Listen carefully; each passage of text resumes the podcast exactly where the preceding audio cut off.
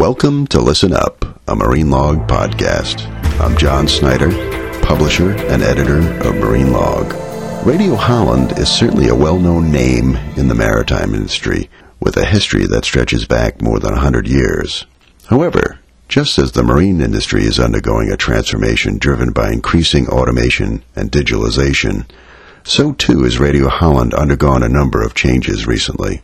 Marine Log recently sat down with Eric van der Noordaa, CEO of the RH Marine Group, and Fergus Campbell, Director of Services North America, Radio Holland USA at SMM 2018 in Hamburg, to discuss those changes, as well as the company's global service network, its latest innovations in service calls, class surveys, and remote monitoring, and its ability to support the cruise industry with turnkey solutions for bridge upgrades under strict deadlines.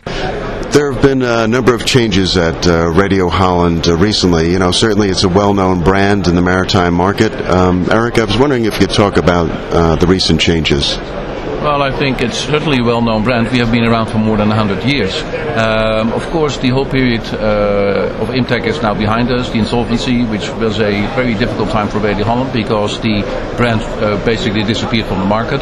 And, and because of the insolvency and everything leading to the insolvency, there was a lot of pressure on Radio Holland. So we're very happy that we have two strong and very committed shareholders now who, who support us, who make us, uh, who invest, who make us grow, and who support our strategy, uh, focusing very much on service and of course supporting the maritime industry. So I think um, we came from a very difficult period. Uh, we're now on course. We still need to increase speed. And certainly one of the things talked about here at SMM is the digital transformation of the shipping industry. I was wondering if you talk about the role of uh, Radio Holland in that digital transformation. Yeah, well, we have uh, developed uh, a concept of remote monitoring, mainly on the uh, SATCOM uh, installations, and we have developed a Radio Holland box, which enables us to get direct information from the from the ships, and we, we can early de- we have early detect- detections of, of possible failures. So that's something we will certainly continue to do. It's still in the prototype prototype phase, phase but we are still we are increasing the number of ships now connected, and it's I think it's the first step in, in further development, and it's it's high on our agenda but also together with a lot of our, our partners in the industry, the manufacturers, the OEMs. Uh, it's something which will, will happen in the coming years. And simply to just uh, go for more proactive and uh, service than reactive service. And I think that is uh, that's a big step forward for the industry. Now, you talked about service, and uh, Radio Holland's uh, motto is always there, everywhere. I was wondering if you could talk about your global service network. Yeah, well, I think that's a big asset for the company. Uh, although in, in, in, in, in recent years, I think there was maybe not much uh, enough uh, focus on service, which is now very clearly the case. We have a very strong service uh, network.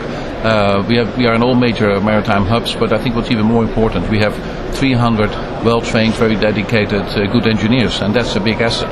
And, and I think it's important that we have an organization which really works as a global network, which puts all these good engineers to work, and where we have very short lines in between the offices all over the world. Because I think that's a big asset for ship owners if they can have a single point of contact in their hometown and make sure they get service done all over the world through the channels of Radio Holland. Now, you offer innovative services like remote monitoring and class surveys. Uh, could you talk a bit, little bit about that? What what that means for your customers? Well, I think that that's important because, of course, the statutory requirements are important. We are one of the first uh, companies which are all certified for the class surveys. Uh, but what we also see is an increasing uh, interest in, in maintenance contracts. So where we do not just do spot service, but where we agree a certain scope of uh, of work to be done in a certain period of time, and where we are planning maintenance rather rather than just waiting for something to happen. Uh, I think that's a development which helps us uh, to do better performance and to schedule things better, and it helps the customers by simply reducing costs because they don't have to spend a lot of time on planning all their service uh, their service calls. And I think the the the, the uh, remote monitoring, uh, having better, better systems available, and, and having these sort of contracts will enable us to uh, do a much better service job going forward. Fergus, what are your goals here at SMM? Yeah, this week my primary goal was to meet with my major cruise line clients. Uh, Radio Holland has a long history working with the cruise lines over the years and uh, recent success with uh, bridge upgrades. And uh, we had a contingency here from one of the major cruise line companies, and uh, you know we were meeting them with our suppliers. Now, um, one of the recent projects you worked on was for Windstar Cruises. Can you talk about that? Yeah, so that, the Windstar Cruise Lines is a small boutique uh, cruise line that we did some bridge upgrades on two ships already. Uh, it was a complete uh, Navcom suite, including radars, ECDIS, VDRs, and autopilots. Uh, the, it was a turnkey project. We supplied a complete package to the project engineering, and uh, you know it was time sensitive because the dry dock period was very very small, uh, short. And uh, again, the customer looks at Radio Holland because we can uh, capture that whole workload. We don't need industrial services from the, the shipyard because we have a self-contained team, and that's why they, they turn to Radio Holland for these larger projects.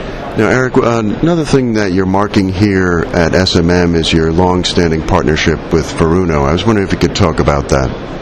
Yes, uh, happy to do so. I mean, in itself, it's quite remarkable that we have a 55 years partnership, and I think in this industry that is quite remarkable.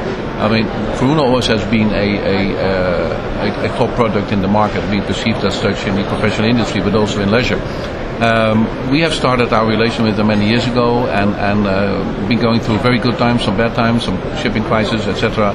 But the relation always has. Um, maintained has been very strong and I think the fact that we were able to sign new agreements, prolong the existing agreements with Furuno for the territories where we are active is very good news. It gives a clear indication to the market who is in charge in certain countries and uh, we think it's a great company to work with. They are very technology driven, there's a lot of investment in research and development and, and as I said a very close cooperation, whether it's new building, whether it's service, whether it's remote monitoring. Uh, we have a lot of uh, things on the common agenda and it's, uh, as I said, a great company to work with and, and it's part of our heritage.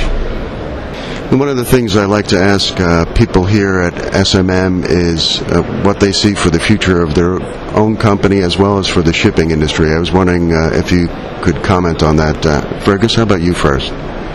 Yeah, so I think the long-term future is this remote monitoring for our company. Uh, as Eric mentioned, you know, it, it, ships are becoming more and more connected and uh, getting that data data ashore is quite a key, and it's, uh, is uh, in the forefront of the industry at this moment in time.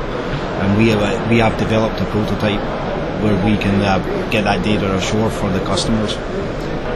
Well, I think uh, there's a lot of new legislation coming into place in the coming years, like ballast water treatment, the whole uh, environmental footprint, uh, low sulfur fuels, and it's clear that the industry is still in distress. Uh, only few ship owners are making money, and, and, there's a big burden there. I fully support new legislation, which of course is enforced through IMO, but I think it will be a very tough period for ship owners to find the cash to do all these investments. Where some of these investments, of course, there is no there's no real payback, and and I, I well, it, remains to be seen how that will develop in the market, and. Um, think it will. We will see in a few years from now. We will know, but I think there can be multiple scenarios, and I, I really hope that slowly, slowly, shipping can sort of improve, and that we are willing to pay for transport, and that we see rates for shipping companies can can invest and invest in new technology, uh, invest in safety, and also invest in cleaner vessels. But uh, I think it's a way to go.